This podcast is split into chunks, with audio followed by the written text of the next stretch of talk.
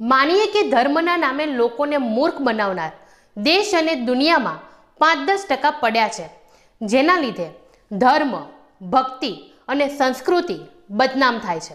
પણ આવા પાંચ દસ ટકા લોકોના લીધે તમે સમગ્ર હિન્દુ સમાજનું, સનાતન સમાજનું, સમગ્ર બ્રાહ્મણ સમાજનું અપમાન કરો એ નહીં ચલાવી લેવાય. હું વાત કરી રહી છું આમ આદમી પાર્ટીના ગુજરાત પ્રદેશ પ્રમુખ ગોપાલ ઇટાલિયાની.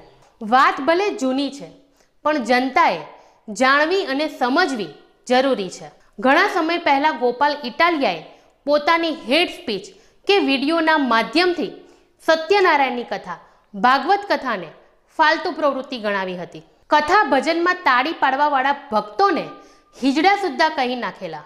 આડકતરી રીતે બ્રાહ્મણોને લૂંટારા અને નોટંકી કરવાવાળા કહી નાખેલા. આજે પણ આ ક્લિપ યુટ્યુબ જેવા પ્લેટફોર્મ પર આસાનીથી જોવા મળી શકે છે. નૂપુર શર્માજીના મામલામાં હું વધારે બોલવા નથી માગતી, પણ તેમના નિવેદન માટે તેમને ગાળો પણ સહન કરવી પડી હતી. લોકો તેમના વિરોધમાં રસ્તા પર અને હિંસા પર ઉતરી આવ્યા. તો આ ગોપાલ ઇટાલિયાજીની વાતને આપણે કેમ દબાવીને બેસી ગયા? એમના વિડીયોમાં તો હિન્દુ ધર્મ માટે, સનાતન ધર્મ માટે, બ્રાહ્મણો માટે ખુલ્લેઆમ કડવા અને અભદ્ર વાક્યનો પ્રયોગ હતો. તેમના આ નિવેદનો પર જે તે સમયે વિરોધ થયો ત્યારે રાજકારણમાં પગ પેસારેના લીધે થોડા દિવસોમાં તેમણે માફી માંગી લીધી. પણ આ તેમનો ઢોંગ અને નોટંકી હતી. રાજકારણમાં પ્રવેશની હિલચાલ તો તેમણે ત્યારથી જ કરી નાખેલી. જ્યારે તેમણે માનનીય ગૃહમંત્રી પ્રદીપસિંહ જાડેજા સાહેબ પર ચપ્પલ ફેંકવાની નીચ હરકત કરેલી. પણ જ્યારે હિન્દુ વિરોધી નિવેદન બાદ ગોપાલ ઇટાલિયાજીને ખબર પડી કે રાજકારણમાં જનતાનો વિરોધ મોંઘો પડશે અને રાજકીય કરિયરમાં લોચો પડશે કે તરત માફી માંગવાનું નાટક રચી નાખ્યું. અને આમ પણ આમ આદમી પાર્ટી નોટંકી કરવામાં પહેલા નંબર પર છે. અને ગુરુ કેજરીવાલે ઇટાલિયાને કહ્યું હશે કે, ભાઈ, માંગી લે માફી, નહીતર પ્રમુખ બનવાનું સપનું છોડી દે. ગોપાલ ઇટાલિયાની હિન્દુ વિરોધી, બ્રાહ્મણ વિરોધી હેડ સ્પીચને મેં દસેક વાર ધ્યાનથી જોઈ.